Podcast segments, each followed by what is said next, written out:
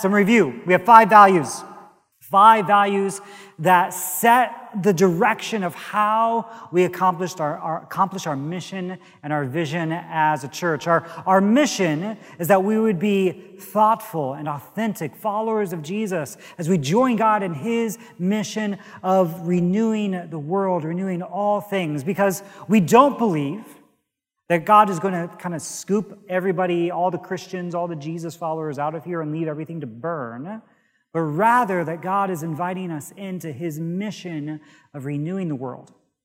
So that's our mission. And then our values answer the question of how we're going to accomplish that mission. So we're going to do that by loving God. And we love God because God first loved us. God is this God of extraordinary, overflowing, extravagant love. And because of that, we love God too. And if we love God, then we love the things and the people that God has made. So we love people. We love all kinds of people, people that are easy to love. But what makes Christians unique, what makes Jesus followers set apart, is that we don't just love those who are easy to love, but we also love those who are hard to love. We pursue excellence. Uh, because God is the God of glory. Uh, we talked about this in the sermon, and God is the God of weightiness. When He walks into the room, there's some gravitas about Him. God, he's a God of glory. And so we do things out of, out of a desire to give God glory. And sometimes that's in surprising places and in surprising people, but it stirs us and it pushes us and it moves us to do things with excellence. And if you just heard our worship team, you know that's true. And uh, we also talked about living generously last week uh, Joe gave this amazing message about generosity being a, a sign of being, being a people of hope. We're generous because we have a hope that things can get better, that things can change. And so generosity isn't just about like giving to a church or an organization. It's also about a posture and a way of life. And then today we're talking about my favorite value, having fun. Now, if you have been, you know, part of the church for any amount of time, the idea of a church having a value of having fun may be surprising to you. I mean, maybe not. It's not like all Christians are super dour people, but maybe you've had an experience where having fun was like the last thing on the list for like a church person. One time, my brother and I were visiting my grandmother's church down in Florida, and there was like a substitute Sunday school teacher. So you already know things are like going awry when like you're going to Sunday school and as a substitute Sunday school teacher. And like my brother and I were just goofing off, like we're, we're good kids, but you know, we were just kind of distracted. Sunday school, we were teenagers, teenage Sunday school. Oh man. And as we were goofing off, like this, this person, the substitute Sunday school teacher, elderly woman, bless her for being willing to like pinch hit for whoever wasn't able to make it. But she like got so angry the fact that we are having fun in Sunday school. Like that's what she said. She said, she told us this story about some teenagers that were going for a drive and the teenager had like his arm out the window waving it around and the other teen who was driving hit a mailbox and the kid lost his arm. And the t- Sunday school teacher is like, that is what God will do to you if you try to have fun in Sunday school. Like, oh, Dear Jesus, save us. So, thank goodness that we're in a church right now that has a value of having fun. And, you know, I don't know how successful we're doing with that, especially over the past like six, seven months, like sitting here live streaming. How fun is that? We're doing our best. But it's an important value because it is center, it's core, it is part of who God is. I've said this before, I'll say it again. One of the most important things about you, I'm talking to the people who are over here and over here, and also to you in the camera. One of the most important things about yourself is what you think of God. And God is a God who has fun. There's this ancient Latin phrase that gets used a few times before it kind of disappears in history, and it's the idea of the ludus dei. The ludus dei. And ludus, you know, Latin for like fun, frivolity, debauchery, that kind of thing, dei being of God. And the phrase was that God has a pastime, he has a hobby, he has fun, and he is inviting his people to join him in that pastime. And God's pastime is that of creation and recreation, that He finds that which is beautiful or that which is in the ashes and makes it beautiful again. And He invites, God invites God's people to join God in that ludus, in that pastime. So we'll talk about a few of these things. Number one, the idea that God plays. Number two, the idea that God is inviting us into play. We'll talk about what play is not and what play is. So number one, God plays. Now, again, this is not a word that we often associate with God. God being playful, God laughing, God having a good time. Like many, many times we imagine, you know, God, white beard, throne, serious, judgy, throwing lightning bolts, more of a Zeus kind of God. But scripture actually talks about God playing. There's a Hebrew word, uh, it's called sakak. Gotta get in the back of the throat, sakak. And this is the word throughout the Old Testament that means like laughter, uh, fun, play, delight. And for whatever reason, probably out of an abundance of like thinking too seriously of God. When the word sakak in the Hebrew is used of God, it usually gets translated as like rejoice, some like nice religious word like that. But any other context, it's laughter, it's play, it's fun, it's delight, it's that kind of thing. So there's this passage, Psalm 104, 24, and I'll tell you, I spent way too long researching this one verse because if you look at tons of translations, it says one thing, but if you look at how the Jews, how the Hebrew uh, religion and culture in their Bible translate it, it says something different. So this is Psalm 104, 26. This is the, a Jewish translation of Scripture. It says, How many are the things you have made, O Lord? You have made them all with wisdom. Wisdom is going to be a key word, just know that. You have made them with all wisdom. The earth is full of your creations, and there is Leviathan that you formed to play with. Now, any other like English translation you look at is going to say Leviathan that you formed to play in the sea. But that's not what the Hebrew actually says. And the Jews get this. Like, you look at what the rabbis say about the, this verse, it is a sign and a symbol and a reminder that God is a God of playfulness, of delight, of having fun. So God creates the world, creates them with wisdom. The earth is full of his creations. And one of the examples that the psalmist gives is Leviathan, the sea monster, a mythical sea monster that God creates just for the heck of it, to play with, to have fun with. So that's one example. Another example comes from Proverbs chapter 8, verse 30. And this is wisdom personified talking in the book of Proverbs. And uh, in Jewish wisdom literature, wisdom is often made to be a person herself and then in the book of John, John chapter 1, John plays with this idea and makes wisdom into the person of Jesus. In the beginning was the Word, Logos, wisdom. The Word was with God, the Word was God. Now, Jews wouldn't say something like that. They do not believe in the Trinity, but they did have this idea that wisdom was this unique character in God's economy that was up to something. And we see this in Proverbs 8. Wisdom says, I was beside the Lord as a master artisan, a daily delight playing, there's that sakak again, playing always in God's presence, playing in the world, and delighting in humankind. So in Hebrew thought, God was capable of creating things for the purpose of play, like Leviathan, like anything on the earth.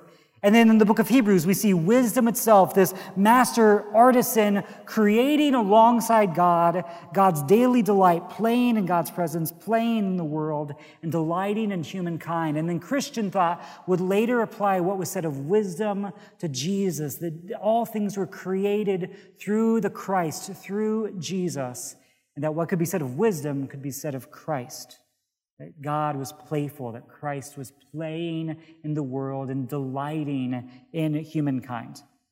So, kind of a rule of thumb, and this is like approximate. I think this is on the slide. I've got the approximately equal sign. When you see the word rejoice, particularly in the Old Testament, but this works in the New Testament too, it has a connotation of play and fun and delight. Again, rejoice is like this like kind of choral term. We rejoice in the Lord always. Again, I say rejoice. And what it's, tr- what it's trying to say is we have fun in the Lord. We delight in the Lord. We are enjoying ourselves in God. That's what it is to rejoice. There's this quote that I love from uh, 19th century writer G.K. Chesterton. He says this. He says, because children have abounding vitality, because they are in spirit fierce and free, therefore they want things repeated and unchanged. Any parent watching this knows this. Any aunt, uncle, grandparent, anybody who's hung out with kids, you know this. They always say, do it again, and the grown up person does it again until he is nearly dead. For grown up people are not strong enough to exalt in monotony. But perhaps God is strong enough to exalt in monotony. It is possible that God says every morning, do it again to the sun, and every evening, do it again to the moon. And it may not be automatic necessity that makes all daisies alike. It may be that God makes every daisy separately, but has never gotten tired of making them. It may be that God has the eternal appetite of infancy, for we have sinned and grown old, and our Father, our God, is younger than we. So let's have a correct image of God in our minds that God is not a solely serious, severe figure throwing lightning bolts from the sky. That God instead is a God of frivolity, of excess, of do it again kind of energy that wants to play and never gets tired of it. Number two, God invites us, his creation, to have fun, to play with God. Now, there's a couple different ways that we can see this. I want to show this in one of the main themes throughout Scripture is the idea of rest. You know, the opposite of play often is seen as work, and God is not a God who says to us, work, work, work until you're dead. Built into the very first chapter of Scripture is the idea of rest, and God rests not because he is weary, not because God gets tired, but because rest is inherently good. So we see things like this. This is Jesus in Mark chapter 6. The apostles had gathered around Jesus and reported to Jesus all that they had done and taught. And then, because so many people were coming and going, they didn't have a chance to eat. Jesus said to them, Come with me by yourselves to a quiet place and get some rest. So here is like literal Jesus Christ, God in the flesh. He's called his disciples. He's on a mission to save the world. And how does Jesus spend at least some of his time? With some of his best friends, getting away on a retreat. There's a, another passage in Colossians where Paul is trying to correct this theology that has built up in the, in the church of Colossae a theology of asceticism that says, like, if it's good, if it's fun, if, if you look like you might enjoy it, don't touch it. So, this is what Paul says. He says, So then, if with Christ you've put all that pretentious and infantile religion behind you, why do you let yourselves get bullied by it? Don't touch this. Don't taste that. Don't go near this. Do you think the things that are here today and gone tomorrow are worth that kind of attention? Paul continues Such things sound impressive if said in a deep enough voice that even given, give the illusion of being pious and humble and ascetic. But they're just another way of showing off and making yourselves look important. Paul is saying these kinds of rules don't taste, don't touch, don't drink, don't chew, don't go with girls who do. Those kinds of rules, they sound really holy, but they're not godly. Jesus says this in Matthew chapter 11 Are you tired, worn out, burned out on religion? Come to me, Jesus says. Get away with me and you will recover your life. I will show you how to take a real rest. Walk with me and work with me. Watch how I do it. Learn the unforced rhythms of grace. I won't lay anything heavy or ill fitting on you. Keep company with me, and you will learn to live freely and lightly. In other words, we will know what it is to follow Jesus if we feel light and free and rested. If we're exhausted, we're burnt out and worn out, we can confidently say, it's not of God. Play, God has designed us in such a way. Play is helpful and useful and good for us.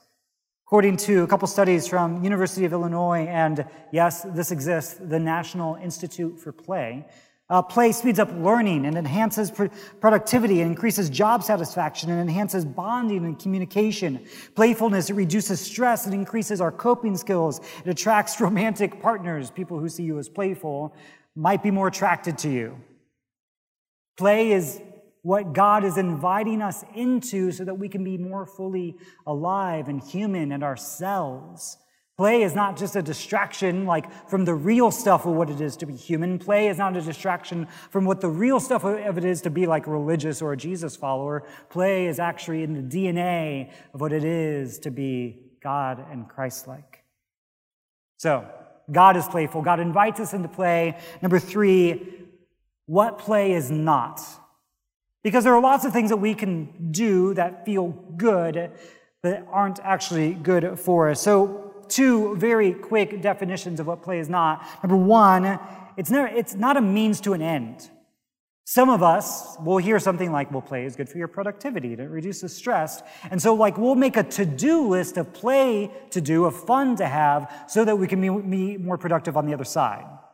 Well, I know that if I, you know, have a little bit of fun over here for five minutes, then I can be like 10 times more productive. And that's not play, that's just adding to your to do list. Play has to be an end. It has to be enjoyed for its own sake. There's a difference between like enjoying a game of poker with some friends and some beers just for the heck of it and like being addicted to gambling so you can get the jackpot at the end. One is for its own sake. One is for the, a rush or a high or, you know, the need to pay off some gambling debts. Number two, play is never meant to be destructive. It's, it shouldn't be done at someone else's expense having fun and making fun of someone or something are two very different things. Play should not destroy something inside of me or part of me, and it should not destroy something that's part of you. And so I just want to set that boundary of like, play is good, having fun is good, but when it becomes a, an end, a means to an end, and when it becomes destructive to yourself or to others, it ceases to be play. It, then it ceases to be a source of freedom rather something that we're enslaved to. So, what is play? And a few quick definitions. Number one, it is enjoyment. Again, remember the words of Paul, these ascetic rules do not taste, do not touch. No, God has made this world and this creation to be enjoyed. God, in Genesis 1, made the world, made the things in the world, made us, and declared it very good. And so if we begin uh, like the creation story of Genesis chapter 3, you have fallen, the ground is cursed, childbearing will be terrible, everything's bad, you're going to die. And that's what we think all of creation is going to be like. Of course, we'll have a worldview that says, do not taste and do not touch and do not look. But if we begin the, the creation story where it actually begins, it is good, it is good, it is good, it is good, it is good, it is good, it is very good. God says it six times and then one, very good. Then we can see that God gave us things to be enjoyed, not to be used, not to be consumed, not to be destroyed, to be enjoyed. So that's a form of play, a good meal with good friends, a great game in which we can enjoy each other's company and all that. Number two, having fun is about imagination. It's about imagining what could be, the possibilities of what are not right now, but of what ought to be. This is why we as children, we pick up a stick and it becomes a sword. It's why we, we, we pick up a pillow and it becomes a shield. It's why we imagine ourselves as stories that are grander than we are. It's why board games are a thing and video games are a thing. It's why books are a thing. It's why we imagine because our, our, our imaginations are meant to be caught alive, aflame with what could be. And so when we dedicate to our imaginations to a God who wants us to have fun, to enjoy this world, that we also can dedicate our imagining, imaginations to the world getting better, the world being not what it is, but what it ought to be, what it could be. And when we cease to use our imaginations, when we say that imagination is for children, it's a plaything that we're not to do anymore as adults, then we lose hope. We lose that sense of urgency that the way things are are simply the way things always will be. In the words of Battlestar Galactica, this has all happened before, this will all happen again.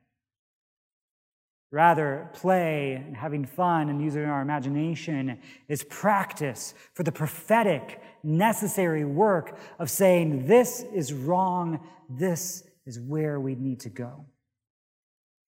And having fun and play, it's about invitation. Playing is best enjoyed with others. Having fun is best enjoyed when you can look and share a laugh and a smile and the like, did you see that? That, that excitement of having a shared experience. And so having fun should not ever be about excluding, about making fun of, about leaving out, but rather about can we get, can we get more? Can we invite more? Can we make the circle bigger? So, how do we take this home? Number one, enjoy something funny. I realize that's like super basic advice and maybe not something that you struggle with anyway, but like, if you're a person who, I don't know, has been on social media at all, you have probably heard of some sort of benefits of meditation. Okay? Like, close your eyes, take some deep breaths, you know, focus your breath. Uh, you've downloaded the Calm or the Headspace app. You've tried all those things. And I know for some of us, like you've tried that and like meditation just gives you more anxiety. Am I doing it right? Am I doing it right? I messed up. Oh shoot, I should start it again. I started, I started, I paid for Calm, and then I, I started like three tracks, and now I, I failed, and I have to go back. Like it just gives you more anxiety. So if meditation is not your jam, that's fine. Find like a comedy album or a TV show or a Netflix like special that makes you laugh. Because as best as the research can tell, laughter is as good for your brain as meditation is. So like, feel that freedom. Just enjoy something funny. It'll be good for you. Number two, enjoy. I came across this term, uh, term the other day, a couple weeks ago, and I loved it. Enjoy a unicorn chaser. Now, what's a unicorn chaser? we, we do this like naturally in my house. We're like, I like, have liked this past six months have been different, like heavy dramas and like things that really make you think and just like dark movies and TV shows. And my wife, like, she'll watch some of that with me, Emily, um, but then she'll like, can we like watch an episode of Parks and Rec now? That's called a unicorn chaser. When you watch something like dark, heavy, deep, hard, difficult, and then you follow it up with something like super funny or light or whatever. And like, I've met people who like feel guilty doing that. Because again, you open up a newspaper, turn on the news, whatever, the world is pretty obviously like a dark, heavy place. And there's like this sense of responsibility that some of us feel of like, we can only think and talk about the heavy things all the time. And I'm telling you, you will be more effective to fight against the darkness if you have the occasional unicorn chaser, a good hearty laugh, something enjoyable, something that just seems like airy and light and fluffy. It's fine. Then you can dive back into whatever like the darkness is in your life that has to be dealt with. That's okay. Number three, Enjoy something alone and enjoy something with others. Like introverts, I'm one of you. I, I know I know the feeling of being an introvert, like walking into a party and feeling shy. I know that feeling. But things are often enjoyed with other people. And maybe it's not 50 people, maybe it's not 10 people, maybe it's like two people. Enjoy it with others. But extroverts, this message is for you too. Like some, like you always go for the crowd, you always go for the group. There are some things that are also meant to be enjoyed by yourself to like have some consideration and some slow down in that rest that we talked about. Both are fine. Whatever you find most difficult is probably the place where you're going to find some growth. And then finally, enjoy God. Whatever image you have of the divine, of the soul of the universe that is overly severe and punishing and lightning bolt throwing, it's time to sanctify that image into something more accurate. That God has fun. That God created you and created this world because He likes you, because He wants to enjoy you and for you to enjoy God. God is not rolling His eyes at your laughter or your fun. God invented fun. And like, I don't mean that in a corny way because I really believe that this is the place where holiness is found, where like friendship is the, is the core of our spiritual growth and having fun. It's not just like a fun extra thing that we tagged on to the end of our values because we want to be like a cool church.